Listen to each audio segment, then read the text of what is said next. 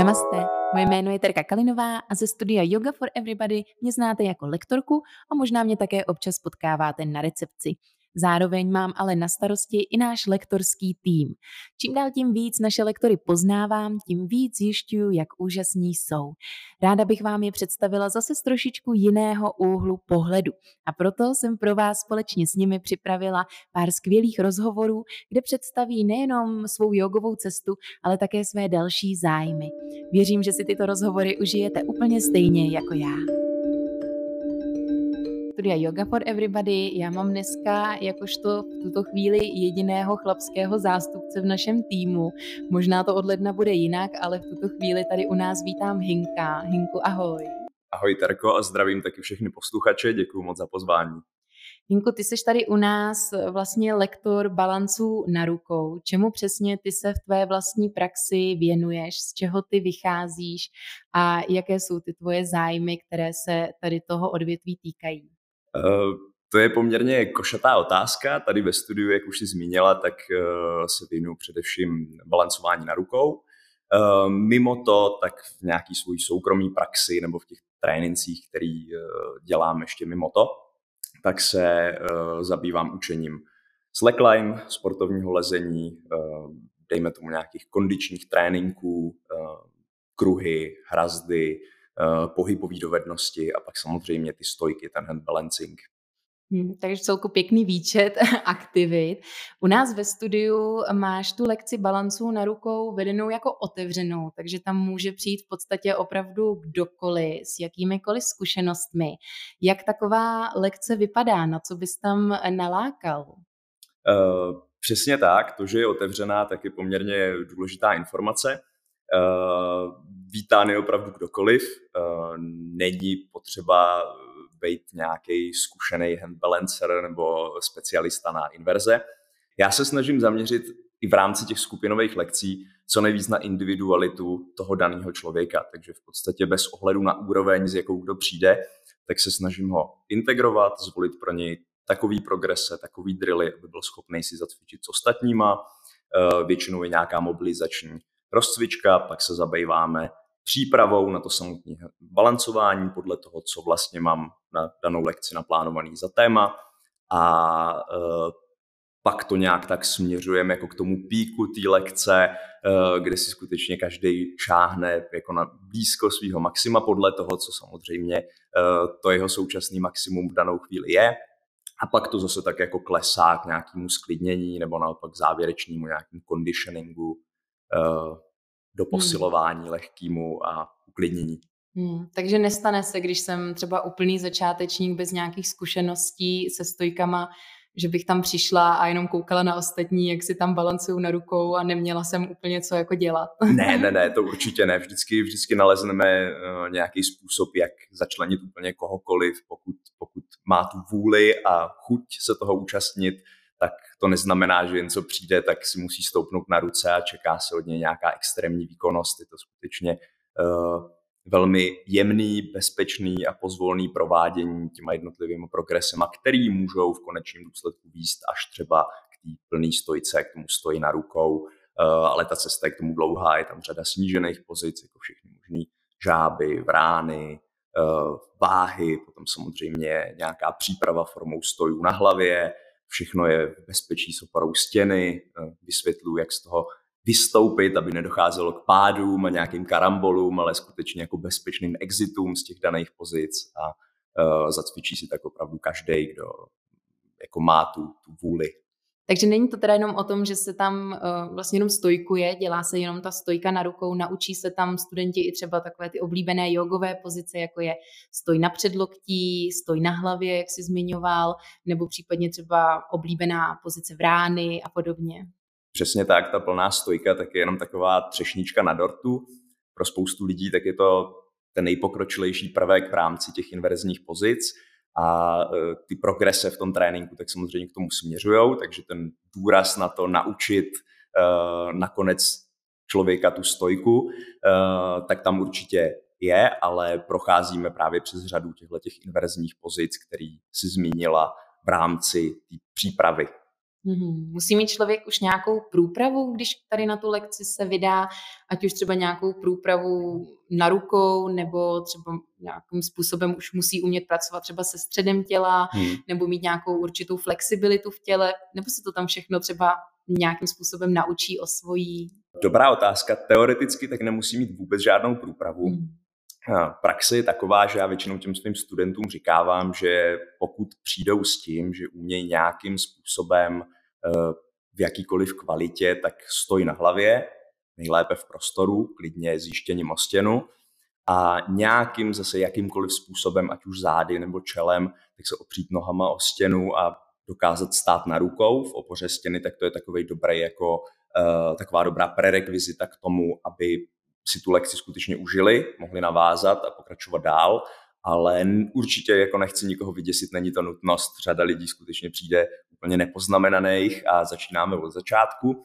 Eh, ta cesta je pak trošku pomalejší a teprve v rámci právě těch lekcí tak se zabýváme tím, co si řekla, dejme tomu nějaký, nějaká mobilita, flexibilita, eh, trochu toho conditioningu, střed úplně není, není nutný, to je, to je docela častý jako stejkový mýtus, ale určitě nějaká základní jako fyzička protaženost na to, aby dokázali, dejme tomu třeba uh, správně otevřít hrudník, dostatečně se odtlačit z lopatek a pak, pak se dá velmi dobře navázat. Hmm, ještě mě k té lekci napadá tím, že je to vlastně otevřená lekce, jestli se každá ta lekce nějakým způsobem odlišuje, jestli třeba nějak lákáš na tu další, protože věřím, že pravidelnost je asi zrovna u balanců mm-hmm. na mhm. rukou jedna z nejdůležitějších věcí, tak jestli třeba nějak i motivuješ ty studenty, aby se ti další týden vrátili, protože já se přiznám, já jsem ti slibovala, jak tam budu chodit pravidelně a zase tak pravidelný to není. Ne, že bys mě neuměl nalákat, ale jakým třeba způsobem takhle pracuješ eh, s těmi studenty, aby opravdu tu motivaci měli. Mm-hmm. Uh, musím říct, že já zas až tolik lákat nemusím, protože řada těch lidí, kteří tam začnou chodit, tak už se drží velmi pravidelně a motivovat nepotřebuje. Ta motivace už byla natolik, eh, natolik silná, ta vnitřní, ta jejich, že už netřeba jako eh, víc lákat, ale pravdou je, že třeba takový celkem nepopulární, tak jsou právě mm, ty drily na zvýšení mobility, flexibility, takže v rámci těch rozhybů tak střídám vždycky jednu lekci, začínáme právě tím nepříjemným protahováním, to je takový trošku jako bolavý a skutečně nepopulární, a pak se všichni těší, že tu další, tak to se střihnu nějakýma lokomocema, takým floorworkem na podlaze, jemnější, pohybovější a ta mobilizace v podstatě je taková hravá, takže na to se většinou jako lidi těší z toho, co mám takhle zpětnou vazbu. No já zažila právě jenom to první, vidíš, tak, to, tak teď vím, že musím teda dorazit takhle na ten druhý týden Proto taky. Nechodíš, a, to, je ta to bude ono, to bude ono, takže nenechte se odradit, když zrovna narazíte na první takovou dle. Uh, bude to potom taky i třeba jiný, zajímavější pro spoustu uh, z nás. Uh, teď mě napadá u stojek nebo celkově u obrácených pozicí. Asi nejčastější blok je hlava jestli se teda nemýlím, hmm. jestli i ty máš takovýhle eh, zkušenosti. Jakým způsobem se vlastně pracuje s odbouráváním strachu? Ten hlavní blok je mentální a je úplně přirozený, že když člověk přijde a tu pozici neovládá, tudíž nad ní nemá vládu a kontrolu, tak má prostě strach, protože uh, takový ten jako klasický předsudek je, že když se něco stane, tak sebou člověk plácne na podlahu, na záda, samá ruka, samá noha a bude to hodně nepříjemný. Uh, tomuhle tomu taky ideální se úplně vyvarovat a ten strach nijak vlastně jako nepřekonávat, nejít moc proti němu, ale spíš postupně extendovat tu komfortní zónu a ten strach v podstatě rozmělnit, až nakonec úplně zmizí a to se stane právě tím, že ty lidi dokážou províst co nejbezpečnějc a co nejpostupnějc, tak, aby to pro ně bylo právě i mentálně příjemný, uh, aspoň v rámci možností. Eh, celým tím procesem tak, aby si vybudovali dostatek kontroly, dostatek sebedůvěry a ve chvíli, kdy se můžou soustředit už skutečně jenom na tu danou věc, na to, co dělají a nemusí mít strach z toho, jak se z toho dostanou ven a co se stane, když, tak ten strach přirozeně odejde. Hmm, takže to zase o té trpělivosti a o pravidelnosti. Je to a potom tak. postupně se to vlastně lepší i v té hlavě. Je to tak, ale určitě je to hodně i o tom procesu, o tom know-how, o, o, o té metodice, hmm. jak vlastně projít skrz ty jednotlivé věci tak, aby se člověk nezranil a tak, aby to nemělo opačný efekt, uh, protože velmi často se setkávám s tím, že třeba přijde někdo, kdo má ten strach ještě hlubší než třeba začátečník, protože zatímco, zatímco ten začátečník do toho jde úplně jako de facto s čistou hlavou a nemá tolik předsudků, tak řada lidí už je zrazená, že právě si v průběhu jejich vlastního tréninku něco stalo, zažili nějaký nepříjemný pád, něco si narazili, něco si zlomili, nějak špatně mm. se uhodili a to se potom poměrně špatně překonává a právě to vychází z toho, že dělali něco, aniž by věděli, jak to dělat v rámci Jasně. nějakého jako bezpečného prostoru mm. v té práci se sebou. Teď mě úplně tak napadla otázka, taková trošku na tělo, mm-hmm. než bych chtěla úplně škatulkovat, ale jestli třeba chlapy mají ten strach eh, přirozeně menší než třeba ženy, protože mně někdy přijde, že eh, chlap udělá stojku na útesu a je mu v podstatě jako jedno jak a, a co se stane, nebo nepřemýšlí o tom, co se vlastně může stát. A ženy zatím jako mají takový ten přirozený instinkt, že jako si můžou nějak ublížit. Setkáváš se s tím takhle třeba v té praxi? Je to vůbec pravda? Uh, já bych úplně právě neškatulkoval. Myslím si, že uh, u těch chlapů, tak zejména takhle v začátcích, třeba v rámci těch lekcí, v rámci eh, studentů, se kterými se setkávám, tak se tam hodně jedná o to, že ty chlapy se s nás namotivujou a ještě mají takovou tu jako tendenci egoistickou jako se ukázat. Takže i když se vlastně bojí úplně stejně, tak zatímco ta žena tak řekne, no já se na to úplně necítím a radši to necháme, nebo zkusíme na to jinak, tak ten chlap jako, oh, jdu na to, že jo, no a hmm. pak to většinou skončí jako ránou a už se sbírá a dělá, no nic, dobrý, to, to jako nebolelo, jsem, jsem celý, je to v pohodě, takže tam, tam naopak chce jako ty chlapy trochu držet zpátky, aby nešli do těchto těch eh, jako extrémních čarostřeleckých výkonů, na který ještě vlastně nejsou připravený. Jinak potom, když uh, ty lidi už jsou zkušený a skutečně jako tu věc ovládají, tak to je víceméně jak se stáním na nohou. Když si stoupneš na kraj skály na nohy, taky spadneš, no ne, že jo, ve chvíli, kdy jsi v bodě, kdy těm rukám věříš natolik, že víš, že si to můžeš dovolit, víš přesně na jakou stranu vystoupíš, když se něco stane a tak dále a tak dále, tak když to vypadá hrozně působivě a kaskadérsky a nebezpečně, tak vlastně vůbec o nic nejde, je to úplně stejný, jako jestli jsem v prostřed místnosti na podlaze nebo někde na zábradlí, Hmm, takže se dá vlastně docílit opravdu takovýhle úplný, plný kontroly těla, ať jsi prostě na nohou nebo na rukou, pak už je to prostě stejný. Určitě. Hmm, super. A k tobě chodí i dost žen. Není to vyloženě, že by chodili jako třeba chlapy víc, protože to je přeci jenom víc silově zaměřený. Chodí normálně i holky a, a stojkujou. Daří se jim to? Uh, daří se jim to skvěle. Dokonce bych řekl, že uh, v rámci třeba tohle studia tak těch žen je převaha. A jsem za to v podstatě rád, protože ty zmínila tu silovost a to je jako další poměrně významný předsudek. Ty stojky vůbec nejsou silový pokud se tam člověk poskládá efektivně, tak jako to, to, to není žádná extrémně silová věc. Zase budu odkazovat, že to je stejný jak s těma nohama. Když si stoupneš, to nepotřebuješ moc síly, že jo? Hmm. Jasně, můžeš skočit salto, potřebuješ spoustu výbušné síly a nějaký skill, nebo si můžeš naložit na záda pytel cementu a dělat dřepy, na to už potřebuješ docela dost síly, to úplně jako pro holky hmm. není, ale na to samotné stání, jako Hmm. Není potřeba nějaký extrémní silový fond, je to všechno jenom, jenom v podstatě o, o úhlech, je to fyzika. Hmm. Takže spíš je to fakt o té technice, o tom know-how, nějaká praxe a pak už je to vlastně takový prováděný i víc lehkostí a takovou elegancí, až mi někdy jako přijde.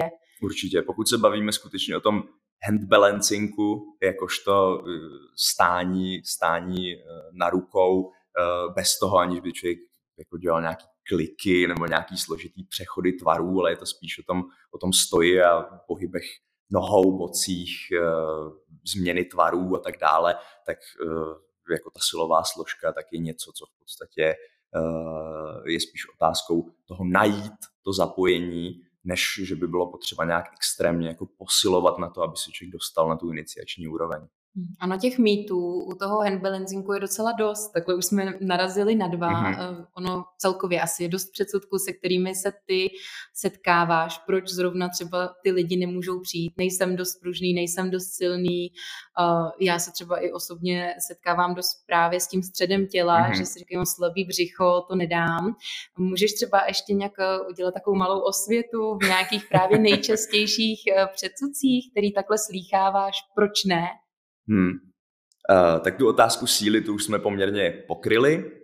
Uh, zmínila si ten střed. V rámci toho středu, tak uh, jeden z nejčastějších mýtů tak je právě, že pokud jako člověk nemá sixpack, tak vůbec nemá smysl se o cokoliv snažit v rámci toho handbalancingu. Uh, je to hodně podporovaný právě i takovým tím jako Instagramem a YouTubem, protože řada těch skutečně renomovaných koučů a lidí přes stojky tak uh, se hodně zaměřuje na eh, tvorbu kontentu o tom doplňkovém tréninku.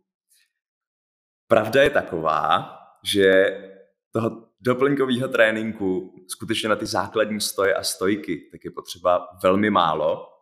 Je to de facto pár jednotlivých prvků a není moc na nich co vymýšlet jako dalšího, uh, takže se to úplně nehodí právě jako do toho konceptu, že oni potřebují tvořit obrovské množství obsahu, potřebují zhlídnutí, takže furt prostě recyklace toho, co už bylo natočeno a další cviky a zrovna ten střed je takový vděčný, takže pojďme ještě dál cvičit břicho a břicho a břicho a když to zrovna není břicho, tak jako pojďme si trošku zaklikovat a tak dále. Eh, je to nesmysl, je to v podstatě, a to ten mýtus skutečně ještě podporuje, eh, ten střed a jeho zapojení a jeho pevnost, tak já vždycky říkám, že to je následek správného zapojení v těch liniích, nikoli v příčina. Pokud musím hrozně moc bejčit do středu, a to není jenom to břicho, tím myslím skutečně jako střed kolem dokola, uh, tak pravděpodobně dělám něco špatně a je potřeba upravit zapojení, je potřeba upravit tenzi, je potřeba například zlepšit to tlak, propnout špičky, srovnat linii, ale rozhodně to není tak, že by ta linie nebo ty stoje, stojky byly držený samotnou silou břicha. Uh, další z těch mýtů tak je, a to si taky zmiňovala, ta zase protaženost. Určitě není potřeba v začátku uh, dělat placky, dělat roštěpy. Samozřejmě, pokud to někdo umí, tak je to skvělý, hodně mu to pomůže, spoustu těch věcí to ulehčí, ale uh, rozhodně to není nezbytná prerekvizita pro to, aby člověk vůbec začal, daleko spíš než tyhle ty rozsahy, co se týče třeba kyčlí a dolních končetin, Eh, tak je důležitý být schopný mít eh, dostatečně otevřený hrudník a když to řeknu zjednodušeně, tak v podstatě, když si stoupnete rovně ke zdi a přivinete bedra ke stěně, tak se zkusit dotknout hřbetama dlaní s nataženýma rukama tou stěnou nad váma na šířku ramen. Ve chvíli, kdy tohle člověk dokáže, tak je pravděpodobně poměrně dobře připravený na ty plný rovný linie, tak aby to zapojení zase fungovalo.